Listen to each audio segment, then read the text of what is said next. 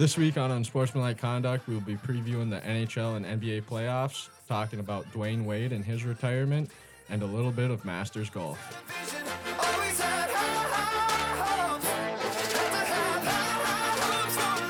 Welcome back to Unsportsmanlike Conduct. This is your host, Andy Gleason. I'm joined today by Andrew Loveland. How's it going, Andrew? Good. How are you doing? Good, very good. And you, as always, I'm joined by Elena Hess. How are you doing, Elena? I'm hanging in there. You know, rough week for me, but it'll all be be okay. Well, Elena, I think uh, we're gonna start with you. And as most of the listeners know, you are Dwyane Wade's biggest fan.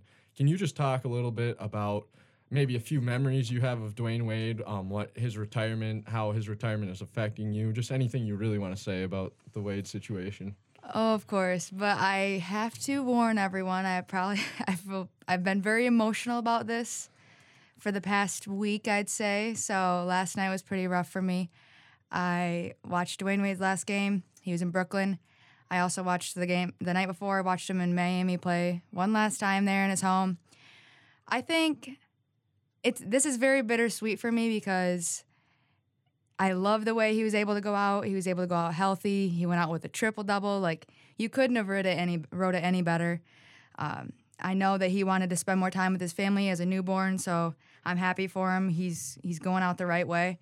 Um, it's it's horrible for me because I feel like this is he's all I've known. He's all I've talked about. I've invested so much of my time into like wanting to watch him. I I was happy to be able to go to Miami this year to see him and playing uh, American Airlines Arena, uh, where he belongs. I, w- I went to Orlando to see him and also Detroit to see him this year. So I don't have any regrets about putting myself in debt for that. Um, I I'm just I'm really it's really bittersweet because just just a, the impact he's had on me and uh, my life. So it'll be it'll be very different for me from here on out it was just awesome. I mean, thinking back to 2006, even then I was just pretty young, but I still like love to watch him. I mean, he was Finals MVP, uh, three-time champion, one with LeBron, our boy, our other boy. so, I mean, his career was just something to be like so proud of, and he's somebody everybody loves and respects. So, basically, yeah. Do you have any reflections, Andrew, of D Wade? I mean, I think he's kind of one of the more underrated superstars we've had in the last decade. I think just LeBron's greatness kind of overtook what D Wade was doing while they were in Miami.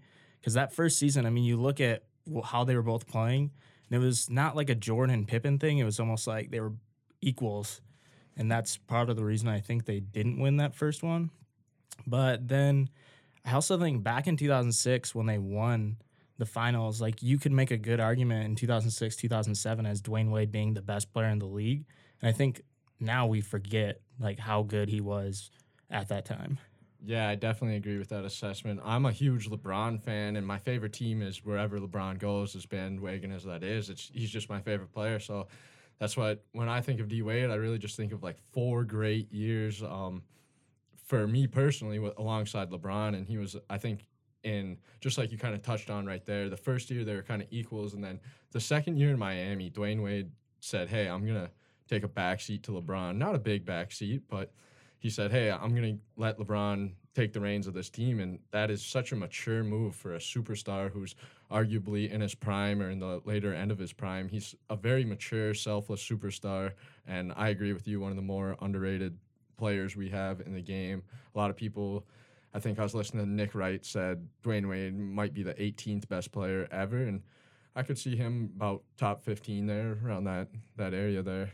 Um, where would you like to see him go now post basketball playing? Would you like to see him uh, be an announcer, kind of do like the Kobe thing, do the TV, all that? What What would you like to see, Elena? I would love to see him uh, be an analyst, just uh, talk about the game, just be around it. Just I was I just want him I know he'll be a presence from here on out. I mean, this isn't the last time we'll see Dwyane Wade. I know we won't see him on the court anymore, but you know we're going to see him. Uh, so I, I, think he'll talk about the game. He'll be an analyst. He'll probably sit up there with maybe Shaq and talk about the game. I think that'd be pretty sweet if they sat up there together and were able to talk about all the games together. If he was able to talk about LeBron playing and stuff, that would just be awesome. And I think that would that would kind of help heal my heart. So Awesome. Uh, speaking of LeBron, um, kind of a weird situation going on with the Lakers and Magic. Um, Magic Johnson just what was it Tuesday? Did he? Yeah, Tuesday just kind of got up and resigned and told the media, didn't tell his boss Jeanie Buss or anything like that. So, uh, what are your thoughts on that, Andrew? Well, I think one, I think it's incredibly unprofessional of him that he didn't mention anything to Jeanie. But if you watch the press conference, it sounded kind of like he didn't tell anyone, and his like he didn't tell his wife, he didn't give any nod to any of the players or anyone, and he just had been thinking about it though, because I think he said that people would be like, "Oh, I can't wait for next year. What are you guys going to do this summer?" And he would sit there and think like, "Oh, I'm not going to be here next year," and that's insane to me. Yeah, definitely, Elena. Yeah, like you said, uh, Andy, I think that's just really unprofessional of him to do because if you know you're not going to be there, why? For one, why are you keeping a secret? Why are you not telling somebody and letting them kind of prepare for it? I mean, I know they have they're not the playoffs, so they have the whole playoffs and the off season to kind of figure out what they're going to do. But I don't like that LeBron's being thrown in the mix because I don't think LeBron had anything to do with it. I I think that anyone would want to like work for a team that has LeBron on it and is able to like see like up and coming years and like make them better. I know they had a fallout year this year, but I mean they were still two games better than they were last year. I mean they had a lot of stuff happen this year, so it could really only get better from here. And I just don't know why you'd want to step out on a on a bad note and just kind of shock everybody and on the way out and just kind of like I wonder if there's an I, I think there's going to be an underlying thing that comes up uh, into why he did this. I hope there's something else because if he did if he just kind of shocked everybody like this just for no reason, I think that's dumb. Yeah, it was definitely really weird. And Tuesday night, um, j- he just kind of overshadowed uh, Dwyane Dwyane Wade's last game in Miami. I mean, there's a lot going on, and it's just kind of weird timing to do that. Um, where do you see the Lakers moving forward uh, with their front office? You think they keep Luke Walton? Uh, start with Andrew. I think Walton will probably stay there next season. I think Magic said that part of that reason he decided to step down was he wasn't sure if he could fire Luke Walton, you know, kind of that Lakers family business type deal. And I think looking forward, an interesting thing to note is Jerry West, his contract is up with the Clippers this summer, and the Lakers love hiring people. Like that's how Magic got the job. So I could see Jerry West coming back to the Lakers, maybe not as the full time GM, but as a consultant, similar to how he did with Golden State and how he is in LA. And I think the other big name to watch right now is David Griffin. And because he has past success with LeBron, and I think he knows how to build a team with young stars that they've got and how to potentially use them to get something bigger, like Anthony Davis. I agree with you uh, 100% on who they should be reaching out for. Jerry West, like you said, has the Laker ties. David Griffin with the LeBron ties. I'd be interested to see if Ty Lue came along with David Griffin uh, as a head coach if they do end up moving off of Luke Walton. Uh, what are your thoughts on the situation, Elena? I mean, what, whoever you bring in, they need to realize that they're not going to be smarter than LeBron in any basketball IQ aspect. So they kind of they just have they have to work well with him and – and if it's going to be Luke Walton, I think I think he was overwhelmed for one. He doesn't know how to coach LeBron and how could you be prepared for that? Something like that. It's such like it's not like he's I think LeBron is actually very respectful and he he just knows so much more. So I think it's very hard for somebody with the level like of basketball mentality he has to listen to somebody who doesn't know as much as him. But I think I think overall like LeBron he's not being he's not being mean when he when he just kind of does his own thing. I mean, he you you have to, and as a coach, you just have to realize who you have on your team. So if Luke Walton stays, I think I think it'll be okay because next year I anticipate LeBron being healthy and things getting back into the swing of things. I think somebody's going to come into LA and they're gonna they're gonna have a better year. Yeah, Luke Walton was in the same draft class as LeBron, so it's kind of hard to look at like a peer and be like, "Hey, I'm going to listen to everything you say," you know, and especially when LeBron's much more experienced than Luke Walton on the court. So, I mean, it's just a weird situation, but we'll definitely see how it plays out. It's definitely going to be one of the more fascinating off seasons. Um, kind of the new season of the NBA, NBA playoffs heading up. Uh, you guys got any general thoughts on that? Uh, we don't have to give like predictions or anything yet, but maybe just who you think are going to go to the finals. Uh, just a couple teams you think have a chance. Uh, who you think is going to stand out. Just any thoughts you have on the NBA playoffs. We'll start with Elena. So I'm gonna make an actual bold pr- prediction. I I don't think that Golden State is an automatic shoe in for the uh, the finals this year. I I do believe that they can be taken down by either the Thunder or Houston because I mean they they had their own problems this year too. I mean I know they had Boogie, but he um, always always didn't make them better, and so it'll be interesting to see how everything plays out. But Houston and Thunder, they're nobody to sleep on. So and on the East. I think the Bucks are the real deal. I think that'll be uh, fun to watch them. Uh, but it's it's wide open in the East because you have also Toronto. They have, they have Kawhi, so anything can happen there, and also Boston and Philly. I mean, they, they all have solid teams and solid guys on each each of the teams. So it'll be interesting to see who pulls it together. And the Bucks even they just have Giannis. I mean, they don't have. I mean, they have Middleton, and they actually who who got hurt the other day. Was somebody- Yeah. yeah, so that that might that might play a factor, but we'll see. Uh, what about you, Andrew? I think looking in the West again, I agree with Elena. I don't think Golden State's going to make it to the play to the finals. I think the Rockets will take them down if they meet in the second round, and I think Oklahoma City could defeat Golden State if they met. But I don't even know if Oklahoma City can beat Portland. I think that's a tough matchup for them because you're going to have Dame going against Russell Westbrook, and I think sometimes when a big time guard faces off one on one against Russell Westbrook, it becomes like the Russell Westbrook show. So now it's like he's got to outperform that. And I think sometimes the Thunder aren't always at their best when it's just Russell Westbrook trying to get a triple double with 45 points on 51 shots. Yeah, that's a good point. Uh, it seems like Russ does that a lot, where it's a big name point guard, and he just says, "Hey, it's me versus you. It's going to be Russ versus you, and it's going to be, and I'm going to win. You know, I'm going to do it by myself." I do have something to say about that. I I do think that's how Russ run like that's how his brain ru- runs a lot. But I have seen in the second half of this season that he's kind of almost taken a back seat to Paul George, and I've really respected that out of Russ because he's always been like you guys said, like it's all him, him against everyone else, and and it did have to be that before Paul George was there. But now that he has Paul George, I think he's kind of like, okay, I'm not I'm not the number one guy every night on the floor. It can go back and forth on any given night, and I think Paul George has really stepped into that role of uh, just leading the team. And I think it provides a potential very interesting Western Conference Finals if you had Houston taking on Oklahoma City and you've got so Chris Paul and James Harden versus Paul George and Russell Westbrook. I think that provides maybe more TV entertainment than if it's Golden State because if Golden State's in the Western Conference Finals at that point, they're running on all cylinders and they're they're not going to stop short of a finals appearance. I think the biggest thing for Golden State is where is Kevin Durant at? Is he one foot out the door? Is he one and a half feet? Like two feet to New York? Who knows where he's at? And I think that affected Miami some in the Bronze last season, where you could kind of tell like maybe he's not for sure leaving, but he's definitely considering it.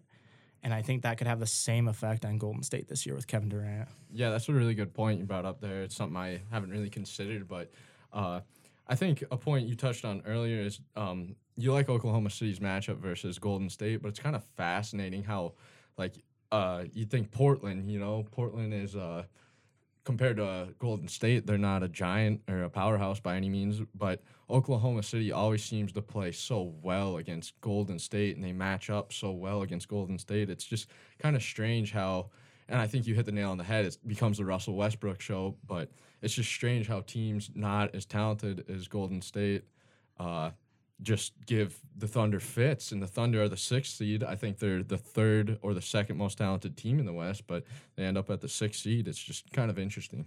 Yeah, I also think that the Thunder probably play so well against the Warriors is because there's so much baggage Yeah. between those two teams, and I, I love watching it. That's like my favorite matchup in the like besides like a LeBron D Wade matchup. That is my favorite matchup to watch, just because you can tell how how pissed off Westbrook is still. Just like if they don't, even if they don't say it anymore, you know he's still like just irritated and he thinks he's just kind of he thinks Durant's weak, and I mean. Hey, I, I I have my own opinions about Durant too. So, but like also about what you said about how Durant has maybe one foot out the door. I definitely think that hurts uh, teams' chemistries. I mean, how could it not if you you don't know if you're going to be together next year? So that'll play a huge factor. I think it would be crazy of Durant to leave just because I don't think he can win on his own anywhere.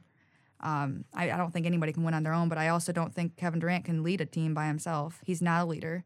So it'll be interesting. And I, I mean, I've heard a lot of rumors about the Knicks and Kevin Durant, who also like who has doesn't have his own opinions really about anything, and and then going into the Knicks, who's also like just like a messed up organization right now as it is, it would just be. I think they would go down in shambles.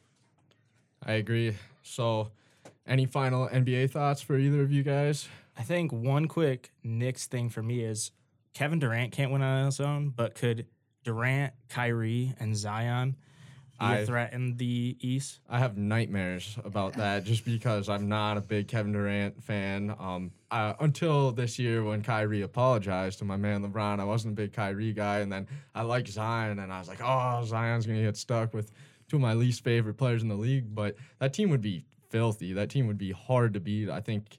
I think, in my opinion, they'd be the immediate favorite in the East, even over Toronto and Milwaukee. So, what do you guys think about that? Oh my gosh, that uh, like you said, that gives me nightmares too. I got chills over here. I was like, I swear, if that happens, like, I it would it would be horrible. Just because you don't want to see you you don't want to go up against that, and I don't. I also don't. I wasn't a huge Kyrie fan either after everything kind of went down. But once he apologized, I was like, oh, everything's great now. I mean, uh, but I would like to see Kyrie in LA. That's all I'm saying. I think there's a good chance Kyrie ends up in LA. I mean, I know he just decided that it came out like, oh, he's going to take a meeting there. But I think that helps LA out a lot because they're young players. We don't know if Brandon Ingram's coming back. I mean, that blood clot, it's a, it's similar to what took Chris Bosh out. Yeah. Like, we don't know. So I think we've seen how Kyrie and LeBron can play together, but it could be interesting with him and Durant in New York because they're both kind of like you don't know if for 10 minutes Kyrie's going to take over the game and be the most exciting player in in the NBA for 10 minutes, but you also don't know if like he's going to just like flake out and not be a good teammate for 2 months. I Yeah, think. Oh, sorry. Go ahead. That's okay, definitely. Kyrie's kind of like the uh, like player morale on 2K. You know, it's like erratic or something like that. You know, it's not consistent by any means. He's got like the the offbeat player morale, and you're gonna have to trade him or play him more minutes or something. You know, Exactly. I think that I definitely think that too about Kyrie, but I think going back with LeBron, I think he would appreciate it so much more just because he kind of feels like he didn't appreciate it when he had him. And you kind of don't know what you have until you lost it. So I think if he went back to play with LeBron, it would just be it would be something special. yeah, definitely. So moving on, we'll move on to the NHL playoff preview right now. Uh, first round started last night. Uh, first set of games continue tonight. Uh, Andrew, NHL playoffs. Do you have any initial thoughts? I don't know if you watched any last night or have any thoughts going forward. I watched a few of the games last night. I saw the Dallas Stars Nashville Predators game, and it looked like the Preds were going to pull it out from the get go, and then Dallas caught fire later on in the game. I think one of the interesting things to look out for is, I mean, the Lightning had one of the best seasons in a long time. I mean, they tied the record for most wins in a season with the 95 96 Red Wings but they lost last night if I remember correctly. Yep, they had a three nothing lead, and the Jackets scored four and answered, won four to three last night. It was pretty crazy. But yeah, um, I kind of think uh, like that's interesting to see too. Personally, what I think is going to happen is I think I think the Bolts will get through this series, but they play. I think Boston's going to beat Toronto. Boston's a physical team. I think Boston's going to wear them down. I think the Bolts will escape, but I think they'll get to that Eastern Conference Finals. They're going to probably play Washington or Pittsburgh, and I think they're going to lose in that conference finals just because they went so hard during the regular season. They it's kind of like the 73 win Warriors. They tied the record for the best NHL season ever. And I think just after a physical series against Columbus, a physical series against Boston, because that's everybody's game plan is going to be against the Lightning because they're such a finesse team and fun to watch. It's, hey, let's go hit them. And I think they're going to be run down by at least the third series. So that'll definitely be interesting to see. Yeah, and I think unfortunately for Tampa Bay is so many times we've seen in the NHL playoffs, it's less about you, what you did in the regular season, but and more about can your goalie get hot in the playoffs and stay hot. And so I don't know if like you just have to kind of get lucky in some ways, and I don't know if they will. Definitely. Do you guys have any like early favorites for the cup or anything of that sorts? Andrew? I would say watch out for Calgary. I think they're kind of a sneaky good team that again if they could get on the right hot streak, you could they could score a lot of goals and have good defense to stop.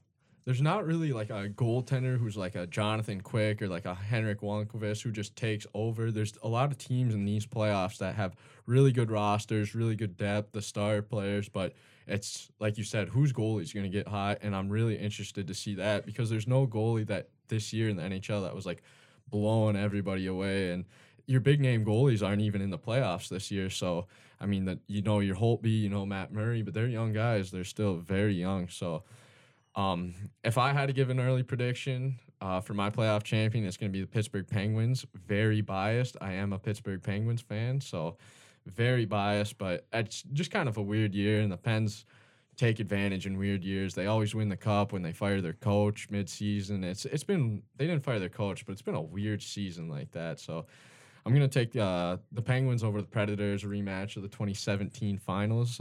Andrew, do you have a prediction at all? I think that you'll see Calgary win it all, most likely over somebody like the Capitals. I think one of the teams to maybe watch out for too is the Dallas Stars. I think you've got Ben Bishop.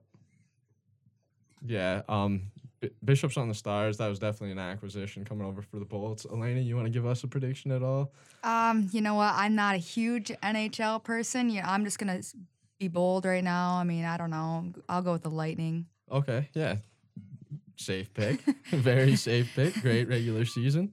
Yeah, I mean, I know how you were talking about how they might be burnt out or whatever. Yeah, that's all I right. mean, they're the most mean- talented team in the league, that's for sure. So- But I'm just, I guess, secretly, I'm hoping they're burnt out because they play the Well, Penguins. I'll hope that for like you, that. too. Yeah, thanks. I hope the Penguins win. Yep, awesome. Uh, and then kind of just to close out our episodes, it's Thursday. It's the Masters. Uh, any thoughts on that for you guys? I know Tiger Woods at the top of the leaderboard right now, so that's exciting. Getting the golf community really going. What are your thoughts of the start of the, pretty much the start of the 2019 golf season here? I love Tiger, so I'm just gonna uh, hope for the best for him. I think Tiger has a really good shot this year. He played well last year in a few of the majors, but I think this year he's really found his like stride. It's closer to Tiger how he has been. I mean, I saw a little bit of it early this morning and he was missing some putts, but it seemed like on the back nine he was getting into more of a groove and able to make those shorter putts. So if he can figure that out by the weekend, I think he can post some good scores and at least be in contention. Yeah, Tiger looks comfortable right now. I know he missed a few putts, and but he's hitting the fairway. Tiger never hits the fairway, and he's hitting the fairway. Um, he just looks really comfortable. Jack Nicklaus said he played with him a, a week or two ago, and he said he's never seen Tiger Woods this comfortable in his life. He's striping the ball, hitting fairways, hitting hitting greens, making putts. So I'm really excited for Tiger as well. I think hopefully this is the year that Tiger gets over the hump and wins a major any other golfers that uh, you guys kind of think that stick out? Maybe uh, run by Phil. He's a little old, but like Jordan Spieth. Uh, he started off today with a bogey. I don't know how he's doing now, but uh, Jon Rahm, Rory, any of those guys stick out to you, Andrew? I always hope Rory wins the Masters because I want to see him get that career Grand Slam. Fowler, Rickie Fowler is another golfer that I always root for in majors just because he's too talented and he's been so close so many times to not have that major. So I think Fowler will be in contention Sunday as well. He was having a pretty good round today. Nothing spectacular, but playing good enough to keep himself in the hunt. Spieth loves Augusta and he just always plays well at Augusta. So I assumed he would continue to play well at Augusta despite how bad he's been this year. Mm-hmm. But I like after seeing his early star, I have it up now actually, and he was plus three through seven holes. So I don't know if he's going to be able to turn it around, which I think is unfortunate for the golf community just because he was so good in 2015 and now yeah, it, you kind of feel for Jordan Spieth. 2015, great year. Next Tiger Woods, you know. 2016, stumbles, has probably the biggest collapse in Masters history there on, was it 16, hole 16? And then uh, he answers, he gets a PGA championship. He's kind of like finally kind of coming back. And then last year just couldn't do anything. Just and then again at the PGA Championship, he finds himself, and I had a lot of high hopes and expectations for him coming into this year. But I don't know, he's just something's missing right now. Spieth, whether it's, whether it's his putting, his mid-range game, his drives, he just something is always missing right now. And I think I really hope he can get over it this year because he's one of the most talented golfers we have in the game. But it's just different right now. You're not seeing it out of him. I I agree with you. I, I really like uh, kind of like the the comeback. I want to see the comeback with all of these these guys that used to be so good and then they kind of fall off for, for, a little bit. I feel like that happens a lot in golf though. Like once you get once you get down for a couple years, you kind of it takes a while to get back out. But yeah, I hope he can kind of find himself again. But I'm a big Tiger fan, so I, I hope he uh, takes it home. Awesome. Well, that'll do it for another episode here of Unsportsmanlike Conduct. I'm Andy Gleason, joined by Andrew Loveland and Elena Hess. Thanks for listening, everybody.